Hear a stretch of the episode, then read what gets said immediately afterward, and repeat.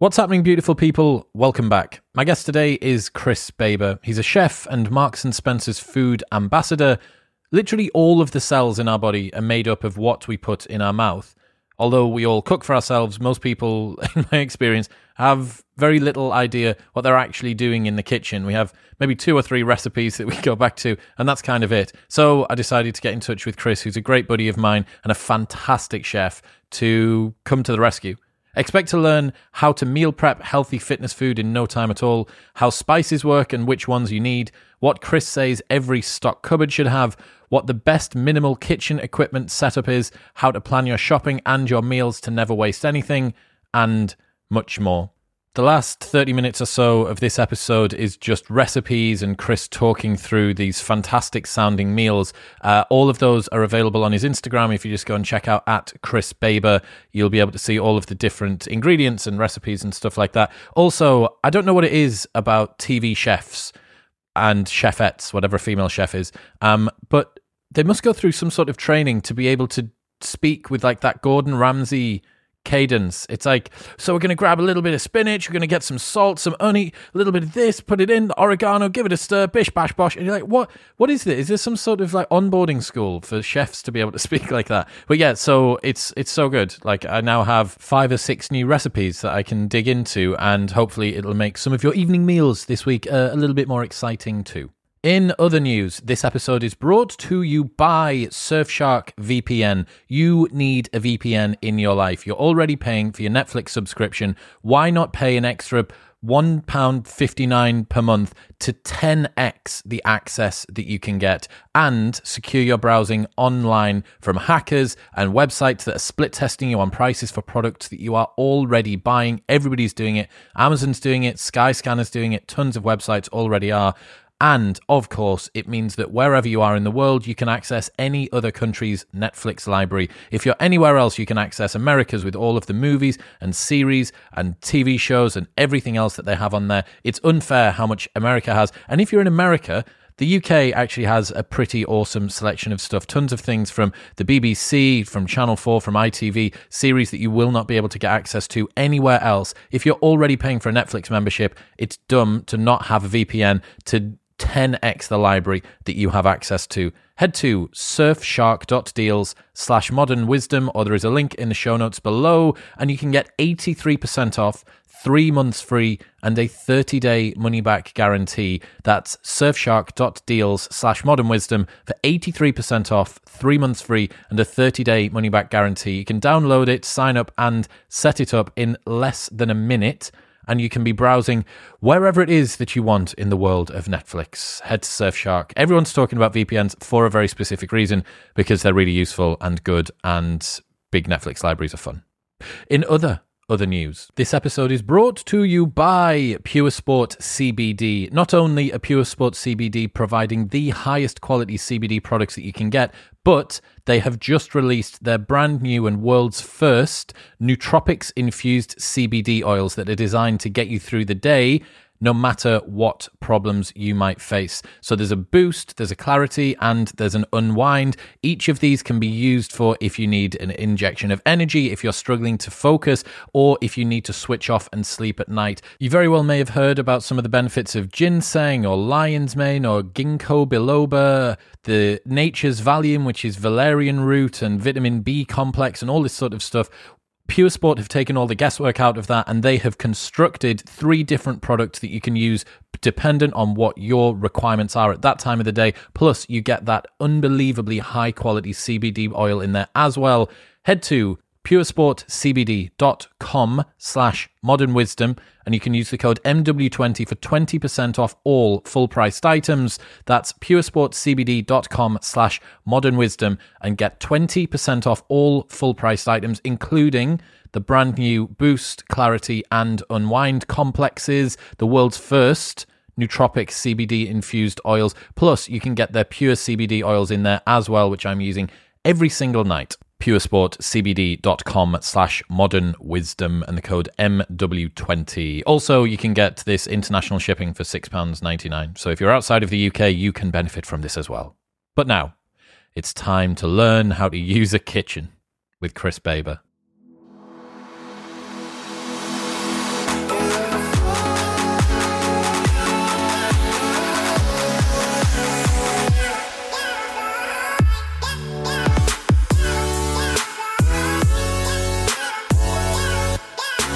Chris Baber, welcome to the show. Oh, thanks for having me, Chris. Good to see you. It's been a while, really, hasn't it? Yeah, far too long, man. Far too long. Yeah.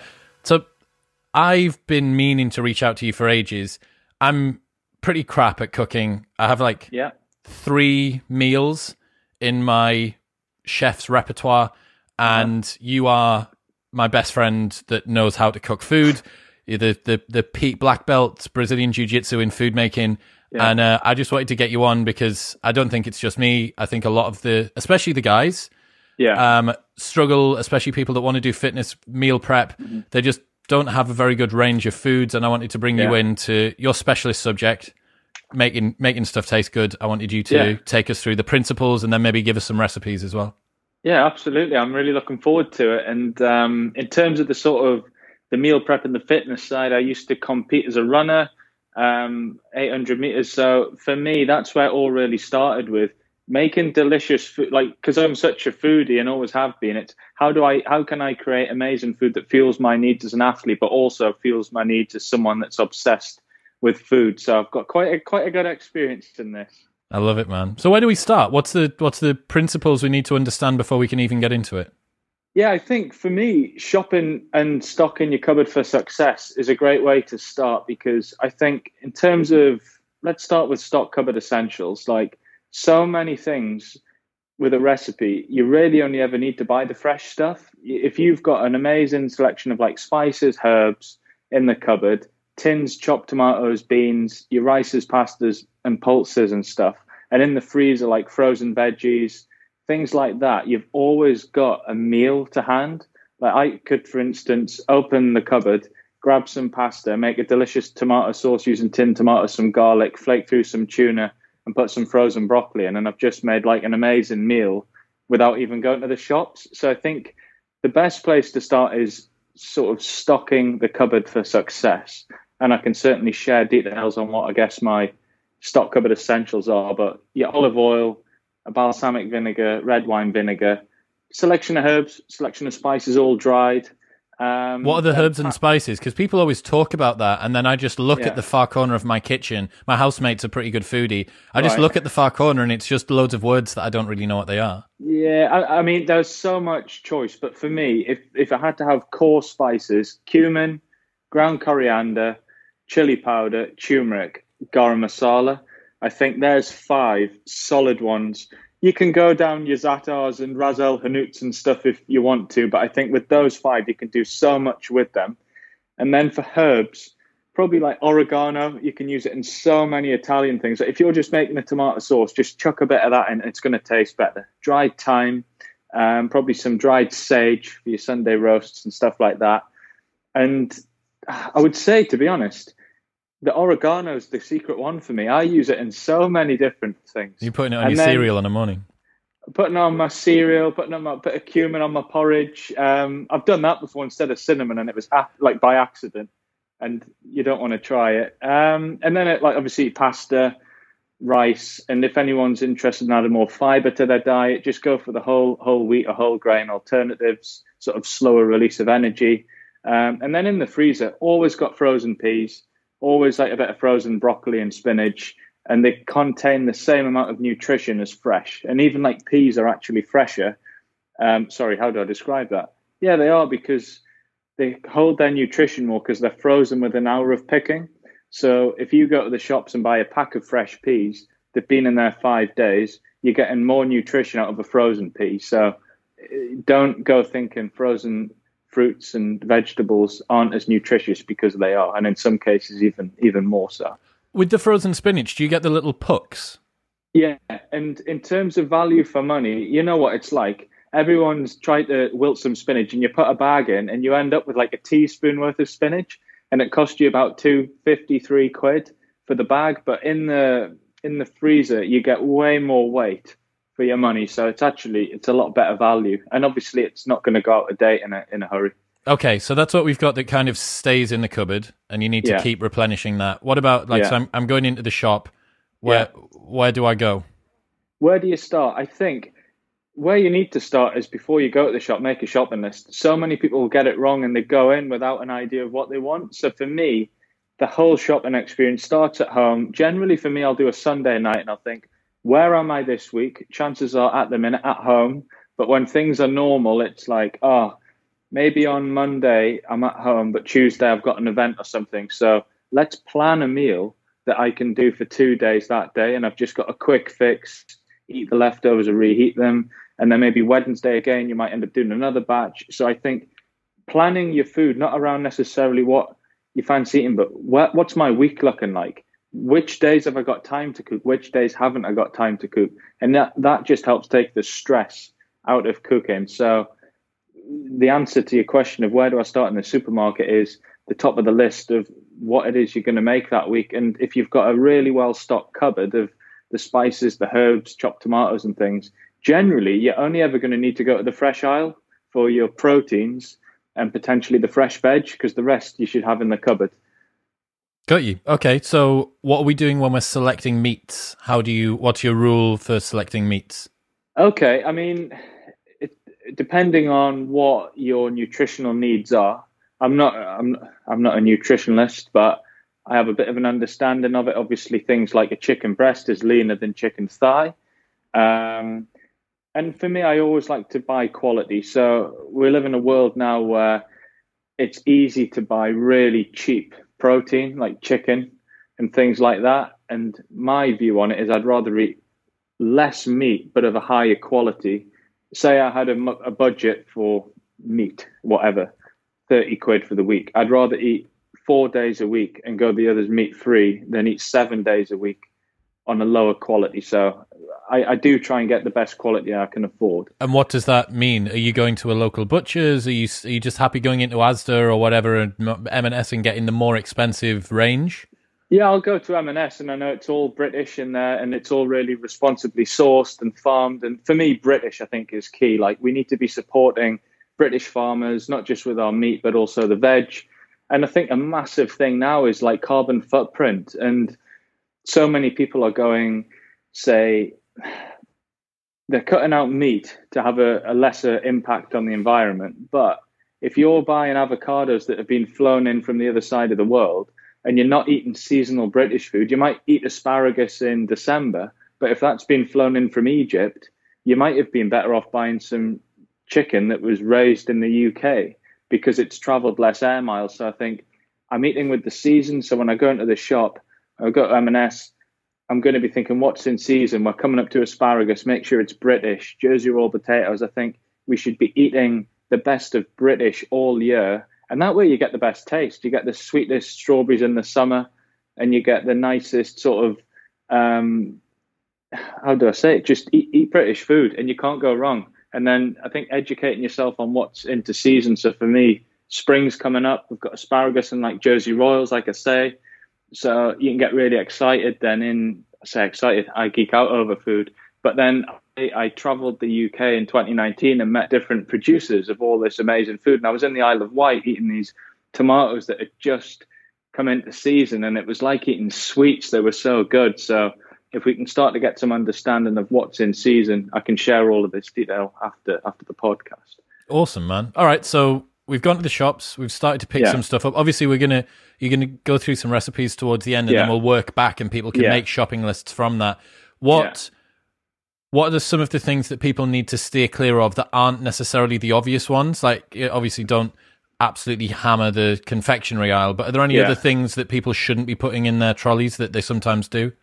Okay, I mean that, that's a tricky one. Everyone's sort of different, and I wouldn't want to say don't buy this, don't buy that. It really comes down to, I think, just just having some self control because it's the confectionery aisle that kills most people. And I guess my my general thing is if it's not in the house, I can't eat it. So it's if it's too tempting, then maybe just try and steer past it. But that's what comes down to if you've created a list and you go in with the intention of having the list in front of you and ticking off everything on there, I think it's going into shop without a plan.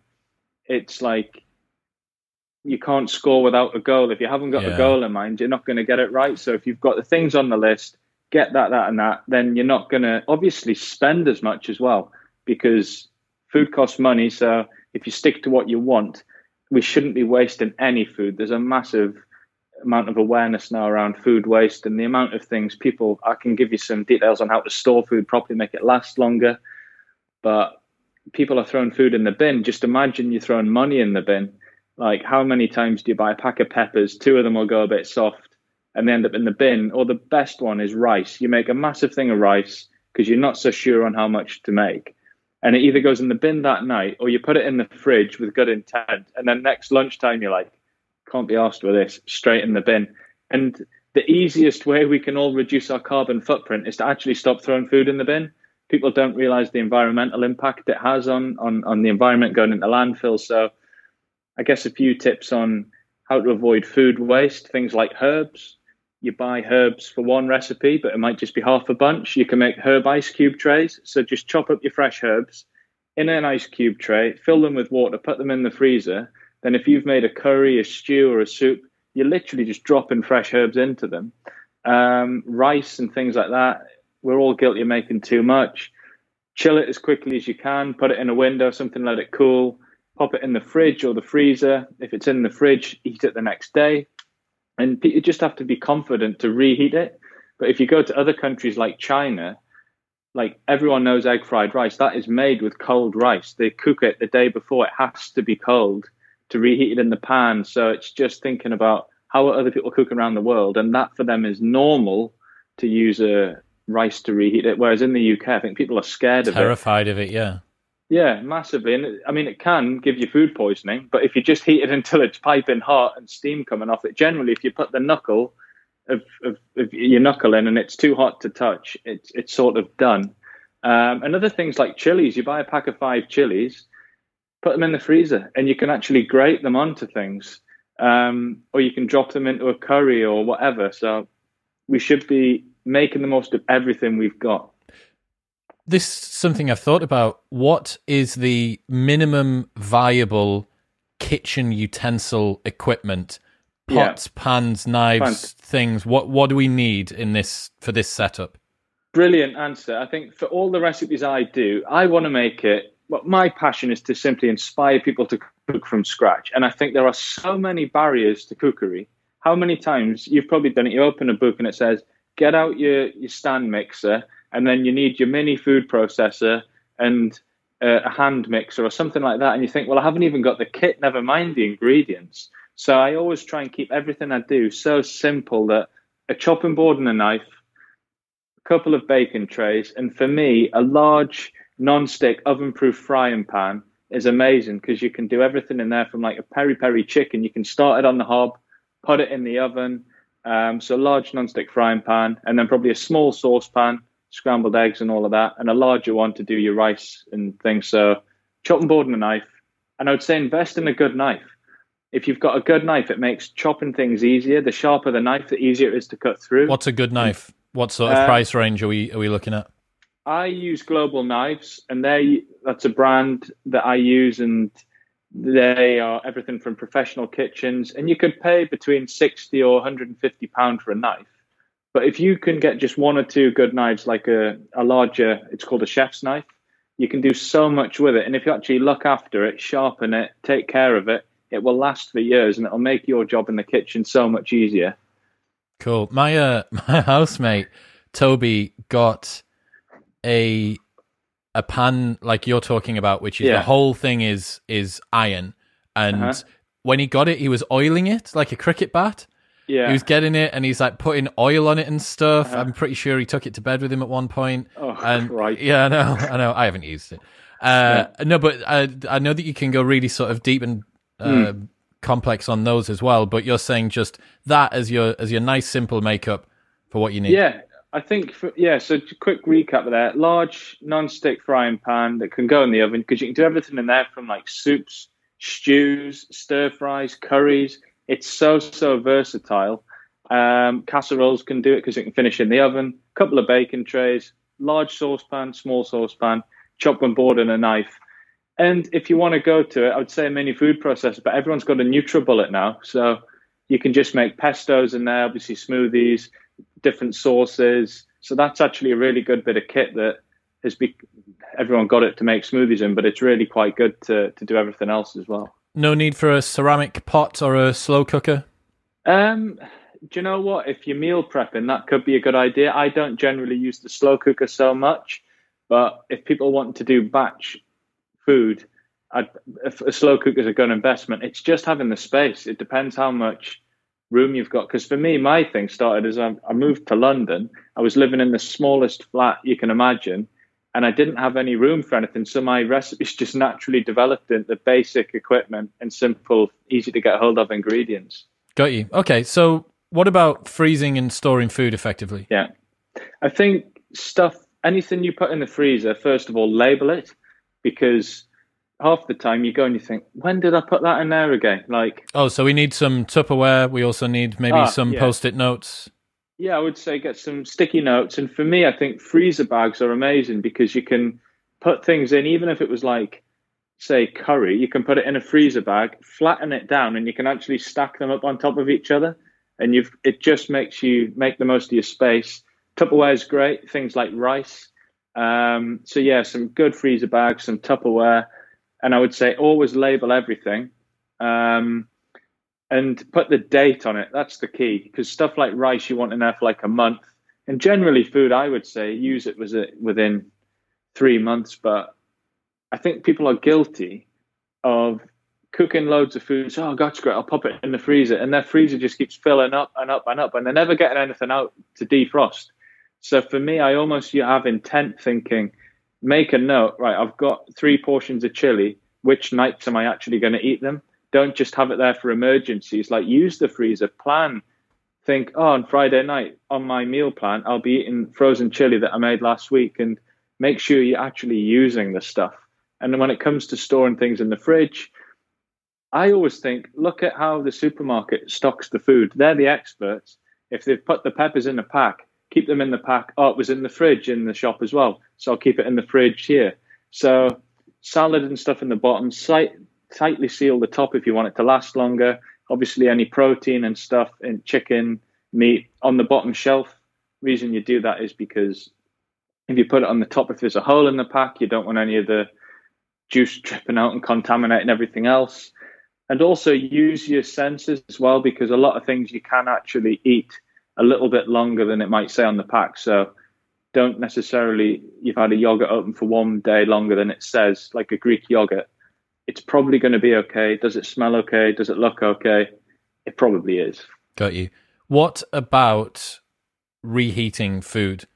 Mm. Because okay. there's there's a few sort of uh, obstacles to try and navigate here reheating food in plastics. We've got some a lot of hmm. concerns around BPA or how it affects your endocrine system. That's before you get onto the taste side of stuff and making something not taste like ass again.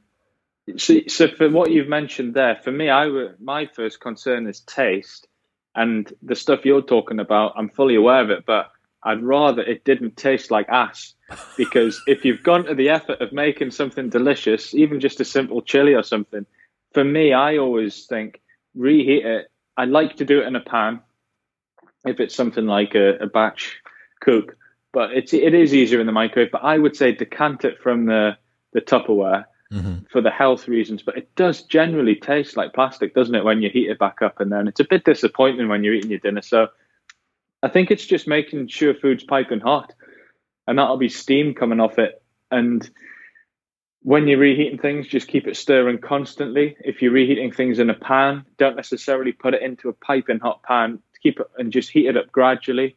For me, if I was reheating a portion of curry or a chili, probably give it 10 minutes, just let it simmer, let it come up to the boil, and then it's it's going to be done. But just needs to be piping hot all the way through. Got you. So when we're working with those freezer bags that you were talking about mm. before, is it possible to get food out of them without having to reheat them in the bag? Um, yeah, yeah, definitely. You can just sort of like snip the top off and almost knock it out, out, type thing. Yeah, yeah, yeah, knock out. But then if you're reheating food from the freezer, I would say defrost it overnight first. So if you've got, we just use chili as a good example, in a freezer bag, pop it in the fridge the night before you're going to eat it, and then it'll be defrosted by the time you come to get it out and reheat it. So it'll be quicker and safer to reheat. Um, so it will come straight out the bag. Just pop it in the fridge overnight. A good option for the people who are really going to be anal about their endocrine system and about concerns mm. to do with the plastics. Um, Pyrex and a couple of other companies have now started to make glass Tupperware that are still yeah. sealable. Um, and you can use those. Okay. Actually, that's something that I would say uh, that, that I would add to your minimalist kitchen toolkit. Yeah, it would be like a glass Pyrex bowl, perhaps with with, with, a, a the, the plastic lid, and it just means you can put some peas and a dollop of water in and throw it in for yeah. four minutes, and you know that that's yeah. going to turn them over. The same goes for any sort of mash that needs heating up, stuff like that. Yeah, that's a great shout. Actually, I think I didn't think of the storage stuff to get hold of, but that is good. And do you know what? They last longer, and it's it's you could get a Pyrex and it'll last you. I mean, God, I go home and my, there's still Pyrex there that was there when I was when you were a kid. Yeah, and it, it lasts, and I think the the impact on the environment of just buying plastic. So it's an investment. It might cost a couple of quid more, but it will last longer. Your food will taste better, and it just looks a bit nicer, doesn't it? Got you. Okay, so meal planning in advance. Yeah what what how are we doing that? Are we just going to sit down at the start of the week and say, right, okay, I need to cook on these days, I need to not cook on these days, but I, I don't know how hungry I'm going to be or mm. whether I fancy this on that day. How do you navigate yeah. that? Right, how do I navigate that? I think you don't necessarily have to do all week at once. Some people might they feel the pressure. Oh, I need seven days of food. Just do three days at a time. Do what works for you.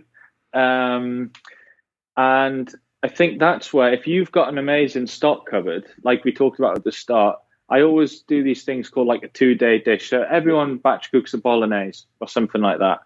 But then actually, I don't want to eat bolognese three nights in a row. But what happens if I've got the bolognese, spaghetti bolognese on Monday, then I've got this massive batch and I go on Tuesday, right? I know I've got some cumin in the cupboard, I've got some chili in the freezer, and I've got some coriander ice cubes. I'm going to chuck that into a frying pan, maybe throw an onion and a pepper in that's in the back of the fridge that needs using, put some spices in, some dried oregano, drop in some coriander. I've got the chili in there, and you've turned last night's bolognese into tonight's chili. And then maybe the next night you might go, oh, I know, I'll buy some some tacos and I'll just fry that off and put in some kidney beans and make like a, a chili bean taco tostada thing. Maybe you can scoop some avocado on the top. So it's how do you turn one meal into three meals for the next few days is a great, great way to do it. But that just comes down to having the right stuff in the cupboard. Got you. How long in advance, or what's the sort of maximum that you think we can cook in one go? Is that, let's say it's a single guy or single girl cooking okay. for themselves, and they're maybe going to do sort of lunch or dinner for mm. the next couple of days. How much would you try and do at once? Because I have some friends that in the the fitness industry who are yeah. trying to do seven days. Like Sunday Sunday evening is seven days of food yeah. created in one go. Do you know what? I've never been one for doing that, and I see things on Instagram that say, "Oh, meal prep Sunday." I'm thinking you've actually just written a full day of the week off by doing that because they're literally the thing. This, hey, it's just my opinion, but on a Sunday, I don't necessarily want to spend five six hours preparing seven meals if you can get comfortable with cooking regularly, maybe you just need to plan for Monday and Tuesday and then spend half an hour on Wednesday. So have I think always just say have a think. How much time does it is it going to take me to prep for seven days? It could be quite a lot of time. For me, I would say three days is probably a good amount. And then you wouldn't necessarily have to freeze anything. Then you don't have to go through the process of defrosting. So if it was a Sunday, you could comfortably make dinner on Sunday night, eat it on Monday, Tuesday, and Wednesday. And it's just thinking about how to turn those leftovers into a new dish the next day. So, for instance, I'm going to talk about like a homemade zinger burger later, where you basically cornflake the chicken, uh, cornflakes, flour, egg, not breadcrumbs, cornflakes. You get the crispiest exterior, delicious in a in a burger bun with like a, a, a low fat yogurt and uh, sweet chili sauce dip, something like that. But then the next day, if you've got that chicken, you could make a lovely salad wrap and just get like a wrap, some fresh salad, shred that crispy chicken in, and put some more of that yogurt sauce on the top. So it's like you say, keep it interesting and think about how you can turn it into something else. But you don't necessarily need to do seven days in a row. And also, how fresh is the food going to be by the seventh day? Do you know what I mean? Mm. Yeah, that's a, I, I've never seen that done before. But to think about making a meal that becomes the base for another meal that becomes the Yeah. base for another meal, I haven't thought about doing it like that, but it does make a lot of sense. I think it's a great one, and I think it really lends itself well to the stuff that we do batch cook, which is generally like slower cook things, chili, bolognese, curry, because it's so easy to add different spices and stuff into there to totally transform it into something else. Got you. Uh, before we get into the recipes, what are some of the most common errors or any other errors that you commonly see people making in the kitchen or with meal Yeah. prep or with anything else? Like what, what do people need to stop doing? If you were to give a public service announcement of like, stop doing this in the kitchen, what would it be? Stop overcooking fish because do you know what? People are so scared, and I don't get. I, hey, don't. I, I can't blame them because the education of how to cook in the UK isn't amazing. But I get a lot of messages and feedback. Oh, I always overcook my fish. How do I stop doing it? It's like just don't put it in for so long. Like you've got to think you can eat fish raw, you can eat sashimi, you can eat sushi. So if you're buying fresh quality fish, I you can eat it slightly underdone.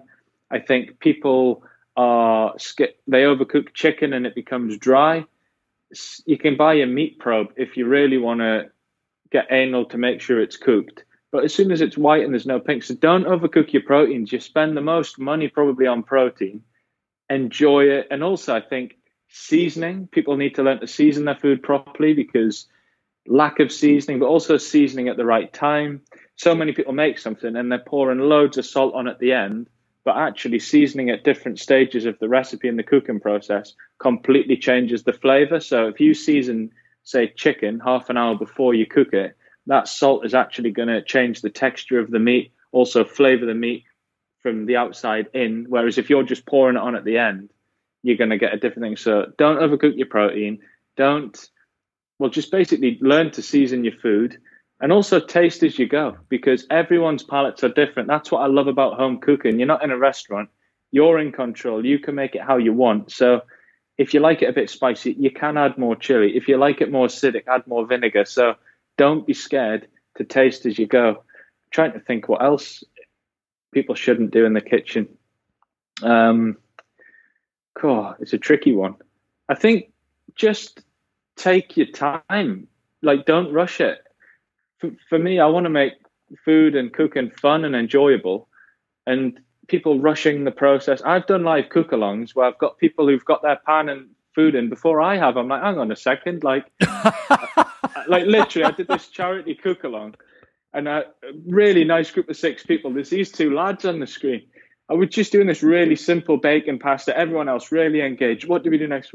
I said, if you got your pan, he says, oh, I've got the bacon in. I'm like, so you're not even like just listen. And if you've got a recipe, read it. I think literally, mate. And we had a crumble. We, we, like honestly, the basics. We did this strawberry and almond crumble. It was delicious, but theirs wasn't because they made they started the crumble mix before we went, and they ended up with like a scone dough. I'm thinking like. and that's just classic example of not listening or reading. So for me, if I've got a recipe in front of me, Mhm. read it from start to finish. And I guess this isn't what people shouldn't do. It's just a tip to get you into a good habit.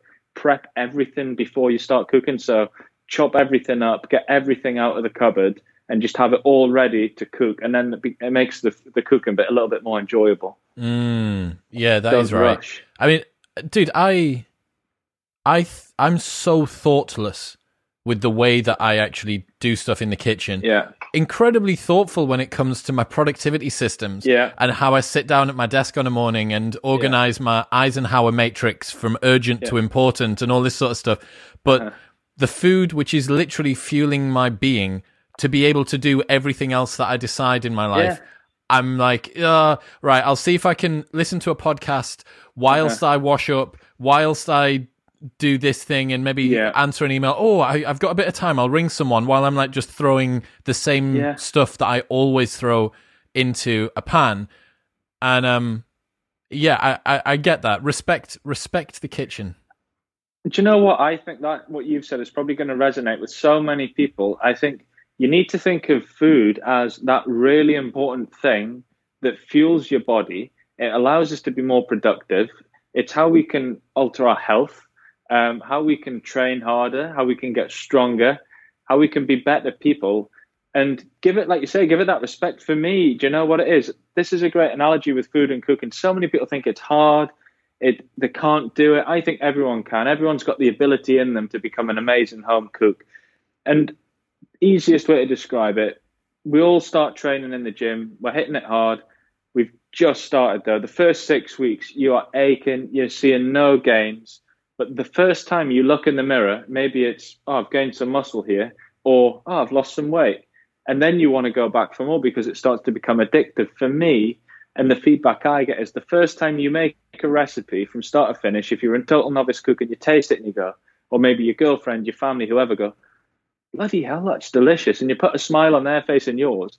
That's the moment, which is like when you put the muscle on in the gym where you go, do you know what? That was pretty easy. It was really nice and it made people happy. Mm. I want to do that again.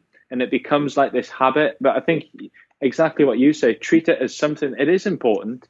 And the more you do it and focus your attention on it, the easier it becomes and the more fun you can have with it. And for me, I like, I put the radio on, like I put the radio, I'm a bit old school, like turn the dials and all of that. Um, put, put the radio on, get everything out, prepare it and just plan that time in as you would plan in your gym session. You've planned it into your day, I imagine, but a lot of people just cram that food in at the end as a, a, means to an end. Very much a utilitarian approach, I think. People just yeah. see it as this is the thing that sadly I have to do before mm. I can put the stuff in my mouth to fuel the things that I want to do.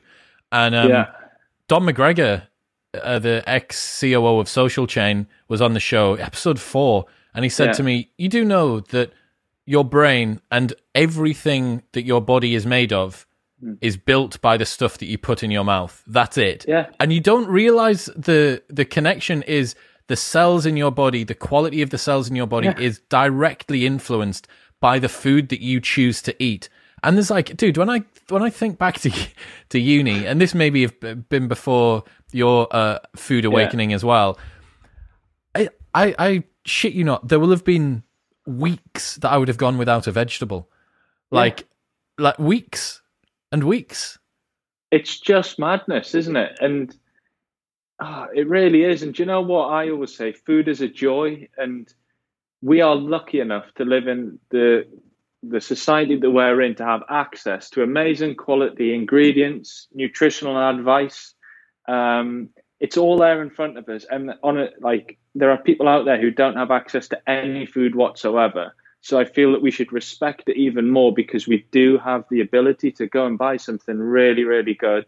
We've got the ability that you could go on the internet now and find the health benefits of salmon, how to cook it, and a million different sources, instant access to how to even cook the food that you can, you've got access to. So I think we've got to treat it with respect. And one thing, especially, I think we've found in lockdown the one thing we can control in the day is what we eat for dinner. That's what I'm getting in my world of food. And it's something that I think in lockdown people have started to do more and realized that is the one time in the day they can actually get together with a family and enjoy it as a social thing. So I think there's so much more to food that we need to think about than just fuel. Yeah. The, I mean, seeing it as a as the experience of making the food as a potential source of mm. pleasure or even the eating yeah. of the food not just that it's tasty but yeah. that in the same way as when you clean the house before your missus gets home because you know it's going to put you in the in yeah. uh, uh, like her good books the the same thing can be done you can give pleasure and receive pleasure just through the act of making a nice meal again something else that i have never never dipped into and do you know what really i think got me into food I, as a kid i would get in from school and i just have this obsession of how you can turn some raw ingredients into a meal and my parents worked really hard and they worked long hours and I would just get in from school and every night from about nine, eight, nine years old, I'd make dinner for my mum and dad. And just to see the joy of putting the food down on the table that I'd made and they're eating it and they're smiling, we're all sat together. And I thought, you know what? It's not even about what's on the plate. It's the fact we're all sat here together talking and having a good time. And I think there's just so much more to food than the fuel. However, I would say when you're an athlete, because I know there'd be a lot of guys and girls listen to this that train hard, the volumes of food you've got to eat, it can become boring, but that's why you've got to make it taste good. Um, So interestingly enough, there was a good documentary on Amazon about the the Tour de France and some of the teams and how the nutrition has changed. And now they have like Michelin star chefs that follow them on the tour with a food van, and they literally go off foraging, sourcing ingredients from local farms, dairies, cheese, because these cyclists are, they haven't eat about eight nine thousand calories a day, and they're like, you really think I'm going to eat nine thousand calories of boiled chicken and rice with no seasoning or flavor? So they're paying these Michelin star chefs to follow them, and uh, that's the key, I think, for anyone training. Keep it tasty, and then you'll be able to eat as much food as you need to to fuel yourself. Mm, yeah, and I suppose on the converse of that as well, if you are needing to put yourself into a calorie deficit, that you yeah. can you can make food which is slightly cal- more calorie sparse, more yeah. tasty, and more appetizing. Yeah. You know, everyone's Absolutely. kind of turned their nose up at a plate of cauliflower and broccoli and, and, spinach a little bit, but I imagine if it was done by Chris Baber, it might taste a bit different. Well, I think that that's that's the thing to think about veg because you mentioned when you're at uni you weren't eating much of it. Vegetables are lower in carbs, um, but the, if you think about your stomach, it's only one size. It doesn't know if it's it, it's full. So things like the cauliflower is great for filling you up, but how do you make it tasty? And broccoli, well, for me with broccoli, tiny splash of oil in the pan, some garlic, throw the broccoli in. You can put a bit of chili in there splash of soy sauce, even a tiny drizzle of honey, and you've made like this sticky, sweet, salty, sort of caramelized broccoli, which could have just been boiled and boring. So it's how do you make this stuff more adventurous? And it just comes back to herbs and spices and stuff you stuff you've got in the in the stock cupboard, Chris. Cool. What's the first recipe we're going to learn? Okay, so the first recipe is a really easy chicken bhuna because I think, I mean, hey, I love an Indian takeaway. I love it my first job was in a Michelin star Indian restaurant in London. I've got such a passion for Indian food. And everyone has this association of Indian food unhealthy. It's from the Indian. You can make some delicious curry. So, chicken bhuna, this is a great one for batch cooking. Really simple, really basic stock cupboard ingredients as well. You can do it with chicken thighs or breasts. If you're doing chicken thighs and anyone wanting to watch the calories, top tip for meat trim off any visible fat, and you're literally trimming off calories as you go. So any white bits, you snip it off. But literally cook your onions about 10 minutes in olive oil until they're really nice and golden. And that's going to add sweetness and depth of flavor. Some garlic, some ginger, and some chili goes in. In with the chicken. And then all you need is turmeric and a good curry powder. Sprinkle that in, coat the chicken, loads of tin tomatoes, a good handful of peppers, and literally just simmer that for 20 minutes until the chicken's cooked and the water sort of evaporated from from the pan and then finish it off with lemon juice and coriander that's really healthy it's low in fat high in protein and you can obviously serve that with any rice that you want to to serve it with top tip for basmati rice to get it perfectly fluffy you always go for the absorption method which is say one part rice to two parts water so if you've got a mug full mug of rice rinse it under a tap in a sieve until the water runs clear. That takes off the excess starch. Pour the rice into the pan with two mugs of water. So one part rice, two part water, lid on, lowest heat, 10 minutes, perfect every time. So that's a chicken bhuna. Simple, easy to get hold of ingredients. Have it for your dinner that night. Then you can definitely put that in the fridge or the freezer. And if you didn't fancy curry the next night, why don't you do like a a, a spicy chicken wrap. You could toast up a little uh, tortilla. You could shred in some salad, some uh, some cucumber, some tomatoes. Mix some uh, Greek yogurt with mint sauce just out the fridge. Put it in, and you've just made like a spicy tikka wrap for lunch the next day. We should say the on your Instagram, which is at uh, Chris Baber, yeah. At Chris Baber, um, there'll yeah. be a breakdown of all of the different recipes that yeah. we're going through today. So for everyone that's listening, you don't need to write this down frantically yeah. or, or, or, like I'll keep on rewinding or whatever. Um, but you can have you can look at look at your Instagram while you're narrating and uh, rushing around the kitchen trying to get this all done. Okay, so we've got a chicken bhuna. What's next? Um, well, we talked about this uh, sort of zinger burger fakeaway. I think the fakeaways are great because it's the food we crave and love, isn't it? But you can make it healthy. So basically, we're going to take a lovely lean chicken breast, dip it in some flour, dip it in some egg, dip it in crushed up cornflakes is the secret ingredient here, and then oh, sorry, let's go back a step. In the flour, put some smoked paprika. You could put some cumin. Any spices you've got, you could even use fajita mix. Whatever you've got in the cupboard, you can put it in there.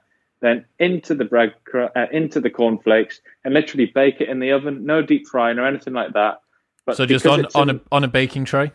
On a baking tray, 200 degrees. It'll probably take about 25 to 30 minutes, depending on the thickness. But because you've got that um, egg and cornflake coating, it keeps all the juiciness in the chicken then literally toast up. You could do a brioche bun, you could do a whole wheat bun, whatever you want. Um, or you could go bunless if you want to drop the carbs. And then for like a healthy little sauce, some Greek yogurt. You can just add a squeeze of honey, squeeze a lemon, and a little bit of mustard or sweet chili sauce, and just spread that in, and you've just made a delicious um, spin on a on a zinger burger. Really crispy. And we talked about this one earlier.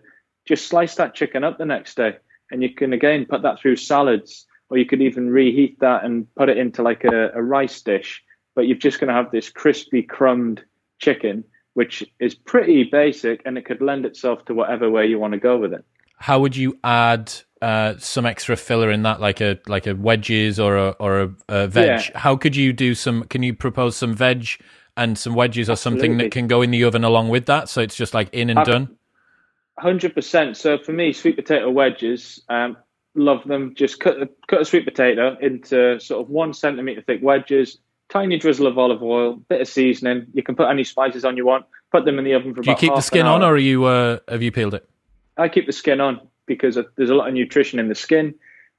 In terms of veg to go with it, you could make a really simple coleslaw. People might think coleslaw is difficult or whatever, but literally just shred up some cabbage, really, really fine that's where a sharp knife comes in handy. Maybe grate some carrot, uh, a little bit of red onion, some Greek yogurt, squeeze a lemon juice, salt, pepper, and that is a delicious coleslaw. Perfect. I love it, man. Okay, so we've got chicken burger, we've got chicken bhuna. What's next? Yeah, um, we want to do this peri peri chicken. So everyone loves peri peri chicken, and for me, we talk about as well value. So buying a whole chicken is far more economical than buying just the breasts or the thighs, and you can spatchcock a chicken, which sound might sound complicated, but literally you flip the chicken over and just use a pair of scissors and you cut the backbone out, and then you can just flatten the chicken out, and then you make a marinade just with red wine vinegar, some olive oil, uh, some paprika and oregano, and some chili. Whiz it up, cover the chicken in it, pop it in the oven for 45 minutes or so until it's cooked all the way through. Spatchcocking the chicken speeds up the cooking time so much. And you're going to get this like crispy peri peri chicken skin. And that one would be perfect with the sweet potato wedges. But for me, I love to do like a spin on the macho peas that you get in uh, Nando's. Classic frozen peas, take them out.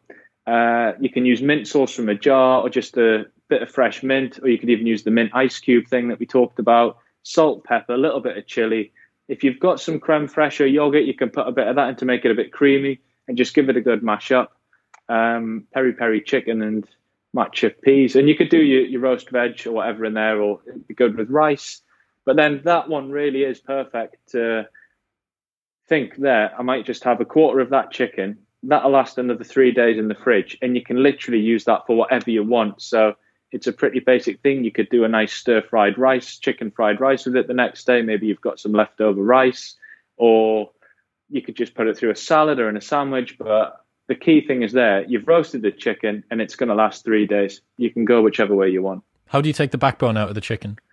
Um, so if you visualize the chicken, flip it onto a board, breast side down, and then right all the way from neck to arse, there will be a bone which is about half an inch thick, and literally sharp pair of kitchen scissors. You can snip all the way up one side, all the way up the other, and just literally peel it out, and that's it. And then what you would do is take the chicken, flip it back over, and then with the heel of your hand, you just press it down, and you'll hear a crack, and it'll just flatten out.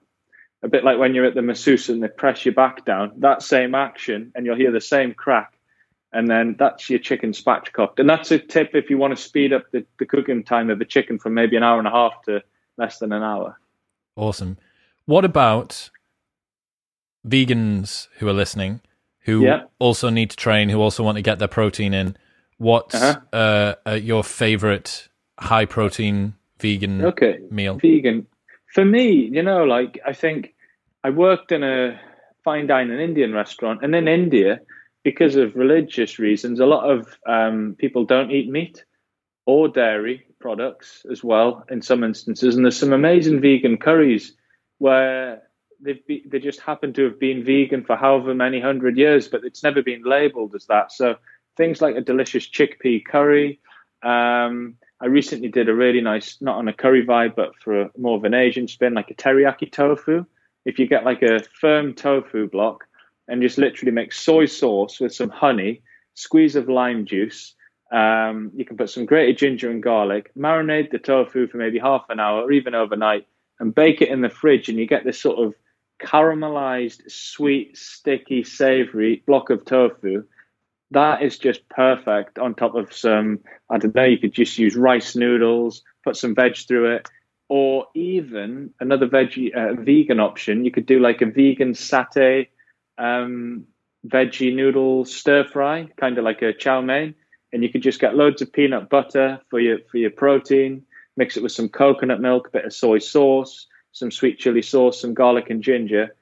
Quick satay sauce. Stir fry some rice noodles. Throw in loads of veggies. Toss it all through, and then you could even put the tofu through that on the top. Oh, there's so many options, but I think for me, pulses and beans are probably the thing that What's, I that, what's the first thing? And like pulses, like lentils, things like that. They're high in protein. They're packed full of fiber, and they're a great replacement. So if you're doing chili or bolognese, you can do that with lentils. Um, I think it's really underutilized. It's really good value for money, and it comes in a tin, and all you have to do is add it to things. So I had my um, blood work done by a company called Inside Tracker in America a couple of years ago. Uh, they're out of Boston, and um, they looked very closely at my blood profile, and um, from that derived some foods that I should add into my diet that would positively impact different Okay. different profiles. So. Um, how is your insulin levels looking? How is the different growth factors looking? And um, one of the things that needed impacting was my lipid profile. And they said that the single most, I had like the total cliche young guy Okay. um, issue.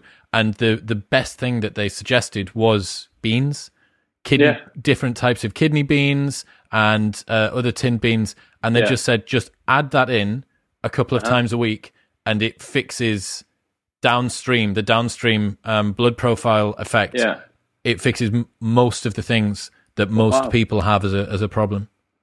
they're eaten so widely around the world. I don't know that we eat as much of them in in this country as as elsewhere, but they are. It's like a well, Am I allowed to say it? It's like a superfood. They're so good for you. It's the protein, the fiber, but there's so much nutrition, and people don't realize like a, a tin of beans is one of your five a day.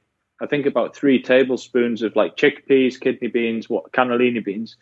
People don't realize that, and this, they're, they're a good source of carbohydrate as well. So uh, I'll be honest, most days for lunch, I'll incorporate some beans into a salad or I'll even add them into recipes because I know how, how good they are for you. But an amazing source of protein, that's for sure. What's next? Um, ooh, I was thinking about like a drunken noodles, which is a Thai dish, and this is a good one if you are on a time frame. So if you've got ten minutes and you want to make something really delicious, literally prawn drunken noodles is rice noodles. You just soak them in boiling water. You need your prawns, you need some eggs, and you need some cherry tomatoes, and you can add any veggies you want into this pak choi. And then for the sauce, it's literally oyster sauce, some soy sauce, some fish sauce, and some sugar. Stir that together. Then you literally fry off some. You can put some shallots or something if you want. Add the prawns in. Add the tomatoes in. Add the egg. Scramble the egg a little bit. Any greens.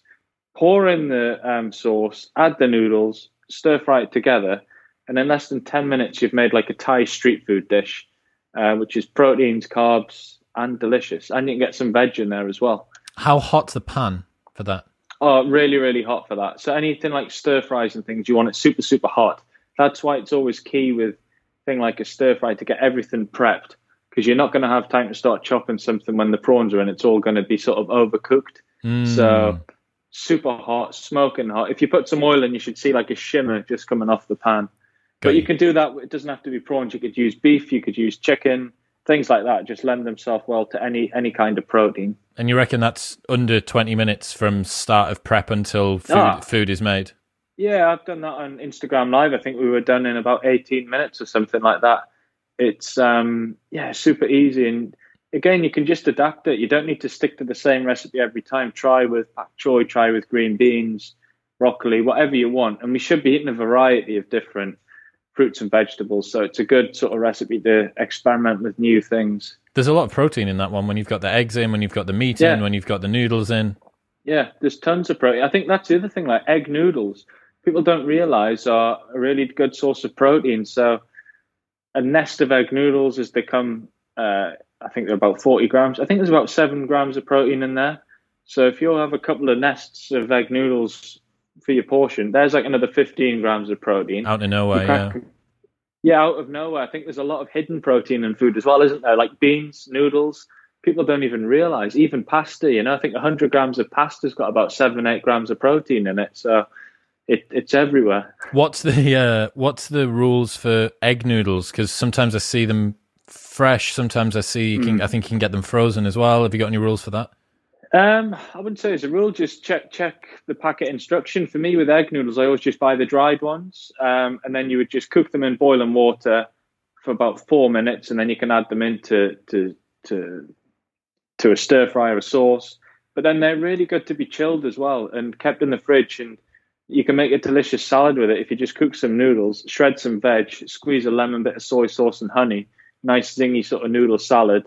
But then other types of noodles, you can get rice noodles. So if anyone's sort of not eating dairy, rice noodles are it's a noodle made of rice. They they mix the rice with water, grind it to a paste, and then form it into noodles, and it's dried. And all you have to do is pour boiling water on it to sort of bring them back to life, and you can eat them then and there, or you can add them into sort of stir fries. And then you've got like the straight to wok noodles that you've probably seen in a packet that are kind of soft and they're in a sealed packet. And again, that just literally, as it says, straight into the wok. So just read the packaging as well. I think a lot of times people buy products and they bypass the thought of, oh, I'm not, I don't need to read that, and then they wonder why it hasn't worked. It doesn't taste so good. But there's generally instructions on on everything we buy now. Yeah. What's next?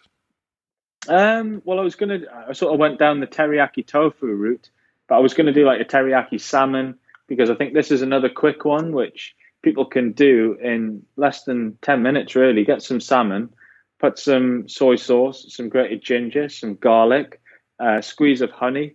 If you've got any mirin, if you've got that in the cupboard, you can add it. If not, squeeze a squeeze a lime juice, and then literally just soak the salmon in it.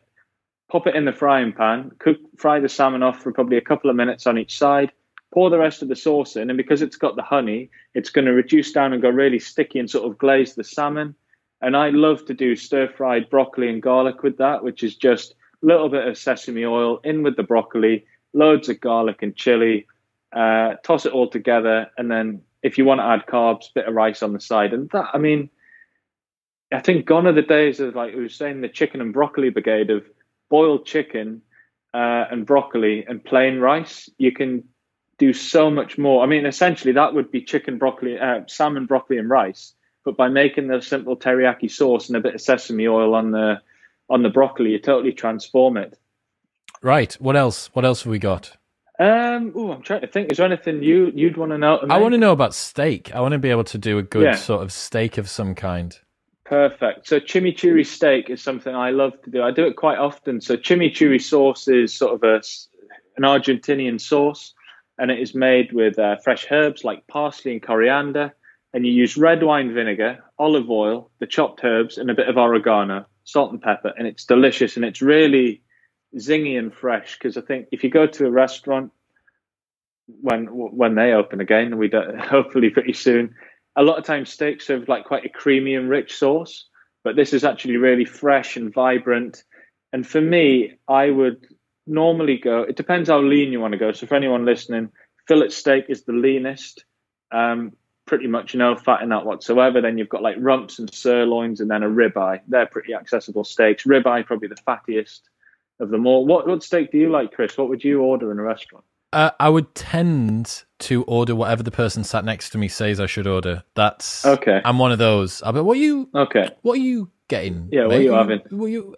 Yeah, looks good. Looks looks good. That. How are you having medium? Yeah, medium. Yeah, yeah, I'll have medium. Uh, I'll have I don't really know, man. I mean, what are the? How would you break down the different tastes of steak? Can you give us Yeah. a, a brief sort of steak steak class? Yeah, I mean, something like a fillet steak. There's very little. If you, this is the best way to think about steaks. Fat is flavor. That re- fat is a carrier of flavor. That is why things like beef dripping taste so good. Goose fat, it, fat is just rammed. For, there's more flavor in fat than flesh. So if you've got a fatty cut of steak like a ribeye, it's going to taste more beefy than a fillet steak, which doesn't have as much in it. So things like a a fatty ribeye steak, that's where something like a chimichurri sauce, you need that acidity to cut through the the fattiness that you're going to get in your mouth. Whereas like a fillet steak, because there isn't any fat, that's why like a nice creamy sauce, like a mushroom sauce or a peppercorn, goes well with it. But I think the easiest way to look at it is like fillet being the leanest, rump steak probably one down, and then sirloin, and then ribeye. Ribeye definitely packs the most flavor, but then again, it's the fattiest one one of them all. But I would say for me, rump steak or ribeye steak with a chimichurri sauce. Season the steak on each side. Drizzle the steak with oil, not the pan. It stops it all splashing around. And you always want your steak to be at room temperature.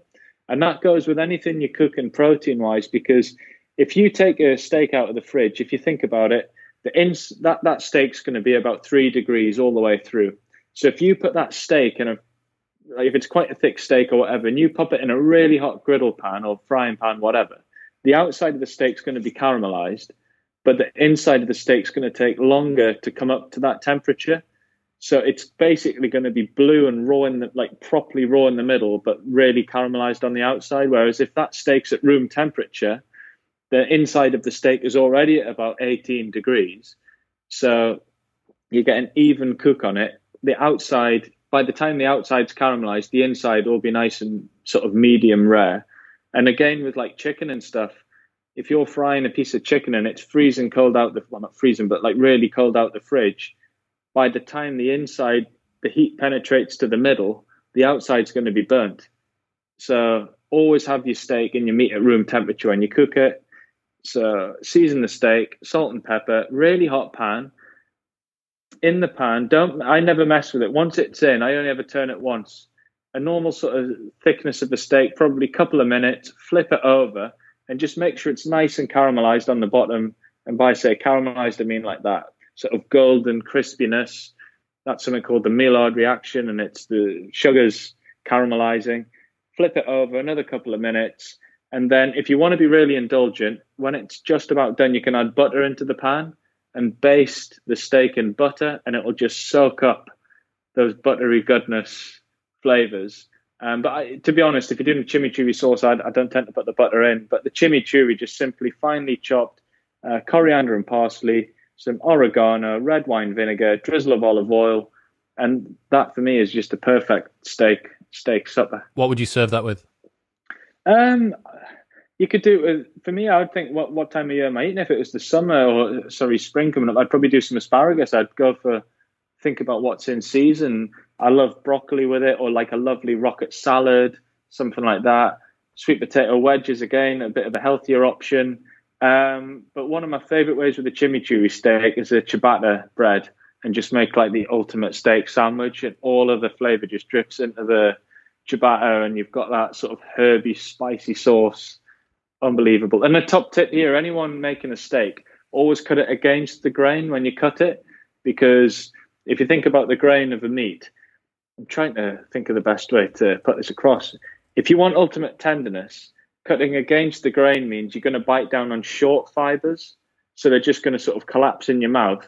Whereas if you go with the long way, you're going to have these big, long, stringy fibers that you're essentially Ah, chewing on. Yeah, of course. Yeah. That makes so, So- much sense. Because if you think about like some spaghetti hanging upside down as the fibers, if you cut the long way with the spaghetti, you've got them long strands in your mouth and it's chewy. But if you cut against them, then the fibers are like the loads of little bits of spaghetti that way, and they just break straight down. So that can you could cook the steak perfectly, but if you don't cut it against the grain, you could still be You- chewing on it. Make the best steak in the world, but knack it with your knife and fork once you sit down at the table. Yeah, literally. So always cut the steak against the grain.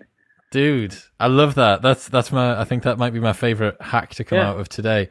Uh, any other bits? Any other sort of final thoughts or things that you Um, that you think people need to know? I think people just need to, for anyone that's a bit of a novice in the kitchen, anyone can cook delicious food. I think everyone's got the ability to do it. You've just got to give it a go and have some confidence to do it. I mean, in lockdown, I've done all these live cook alongs with families and children, and I'm getting messages from parents and kids who've never cooked before. These recipes that we're talking about, easy enough for children to cook. So I think they're easy enough for everyone to cook. And the end of the day, it's just food. If it, don't be scared by it. If it doesn't quite work out, you can try again next time. But I guess the other one is if anyone's got any questions or they want to know more, they can message me and I'll get back to everyone that has a, any questions on food or whatever. Where should they go? Uh, just straight to my Instagram. If if anyone, I mean, there's recipes all over the place on there. But if anyone had anything more specific, you can just send me a message. But it's just at Chris Baber, which is B A B E R. If you can't, no one knows my surname. It depends where I go in the country. It's either Baba, Barber, Baber. um, but yeah, just jump onto my Instagram. There's there's food everywhere on there, recipes, advice, all the stuff we covered. Dude, I wonder how many people are going to have a more tasty week coming up because we've had this conversation tonight. Oh man, I hope so. And I, I had one question for you actually. Well, me. two. Hit me.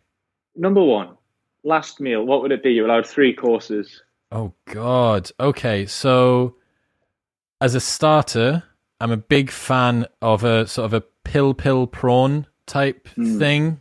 Um, like garlic, maybe on a maybe a sort of ciabatta on the side. That would be quite nice. Um,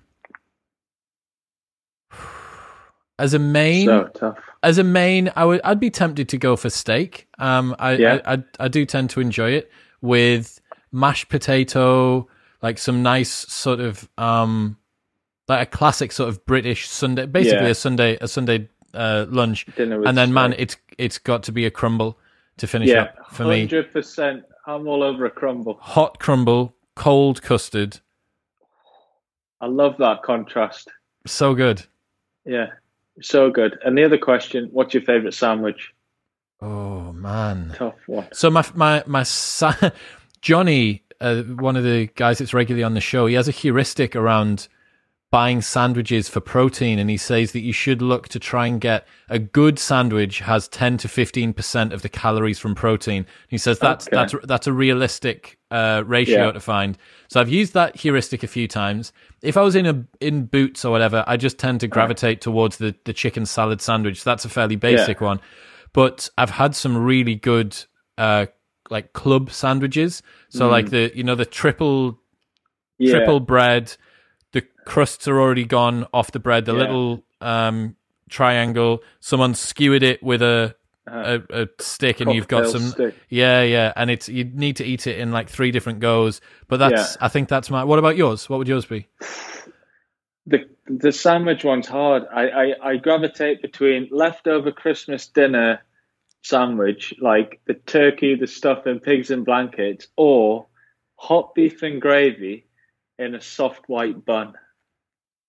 with some maybe a- some caramelized onions or something like that as well. Yes, now we're talking. Maybe a bit of mustard and just I want the gravy dripping everywhere. But Nah, I could literally talk. Well, I, I say I could talk about food all day. I do. It's my job. I love it. Um, but do you know what? I love the way that food brings people together. We, we came on here just to talk about food, and we've managed it for like an hour and a half, and it it feels like we're only just getting started with it. But it's it's a like you say, it's an it's something that we need to do. We do do, but I think people are. It's so much of a habit and a routine that people don't take a step back to look at what else food does mean to us as people and how important it is and the benefits it can give us as well. weirdly, the things that have the biggest impact on our lives are the ones that are so close they're staring us in the face and we don't look at it. So few mm. people have a sleep routine. So few people that I know actually understand I need to go to bed at the same time. I need to wake up at the same time. I need to have dark blinds, ideally blackout blinds, two sets Yeah. of curtains. My bedroom needs to be colder than I think it needs to be, and I should have a, a shower before I go to bed. They don't understand that maybe some magnesium supplements would help or some CBD Yeah. supplements would help. That not having food just before you're about to go to bed is a good. All of this stuff, so, and that's just mm. sleep. And then when you Mm. Think, right, okay, I understand, need to understand about hydration. I need to understand about how I spend my mornings, how I wake up, my caffeine consumption before Mm. I get out of bed on a morning. People having the coffee machine ready for them to wake up Yeah. so that they can wake up and have a coffee when their adenosine system isn't active for 90 minutes. What you want Yeah. is salt, lemon, water, ice cold glass, get your adrenal system moving. That's what's Okay. active for the first 90 minutes. And then if you choose to have a coffee after 90 minutes or uh, two hours or so, that's when your adenosine system comes online and you'll get. So basically, the first coffee you have in the morning, easiest hack for anyone that wants to reduce their caffeine intake. And you can't let go of the, the balloon tether Yeah. that is your first coffee. Just make it a decaf make it a good a good quality decaf and then you're going to not you're going to fulfill the i need a coffee Yeah. to wake up sensation because it's a habit mm. but Yeah. you're not you're that caffeine isn't hitting your system so you're just adding to the total volume of caffeine you're consuming whilst not contributing to the effect you want which is the awakeness much more mm. likely if you get there's a company called LMNT who uh, m- my buddy owns and uh they do flavored salts. So it's electrolyte salts that uh, athletes would use, but they're also amazing as the first drink of the morning. And they do a, a, a mango habanero, they do a lemon and chili, Wow. they do a chocolate salt, raspberry salt, um, and this with a best part of a pint of cold water out of the fridge on a morning with a little squeeze of lemon juice. It takes your head like lemon hab- uh, mango habanero Yeah. with a little bit of lemon takes your head off more than a coffee Yeah. ever will Wow. and um, you just awake, man. It, it's a it's a I'm real buzz. try that. Yeah, I'll um give me give me your, your address and I'll get Joel to send you to Oh, send you a bunch of that stuff down. Um, Yeah. man, I uh. I've I've been really enlightened by your Yeah. Love for food. I don't think I know anyone else. I don't have any other friends that, that love it as much as you do, and I really, I really hope that we've kind of showed people that it, it can be something that they can invest Yeah. their time into, and it doesn't just need to be the the annoying bit before that they're not hungry anymore. Yeah. No, you're bang. I mean, it, it's funny. that It's just all like mindset. For me, that's the one thing that is the fun bit of the day. I'm like two o'clock in the afternoon. I was like, I can't wait to make me dinner. I'm looking at the watch, sort of thing. It's um, but again, it's just what you're into, and hopefully, we've given people a bit, bit of inspiration to get in the kitchen and just prove it can be easy to make something delicious. Awesome, man. So at Chris Baber on Instagram, and Yeah. if people want to hassle you, and also all of the recipes and stuff we've gone through will be on there. Yeah, wicked, Dude, awesome. Thank you. mate. Thank you so much.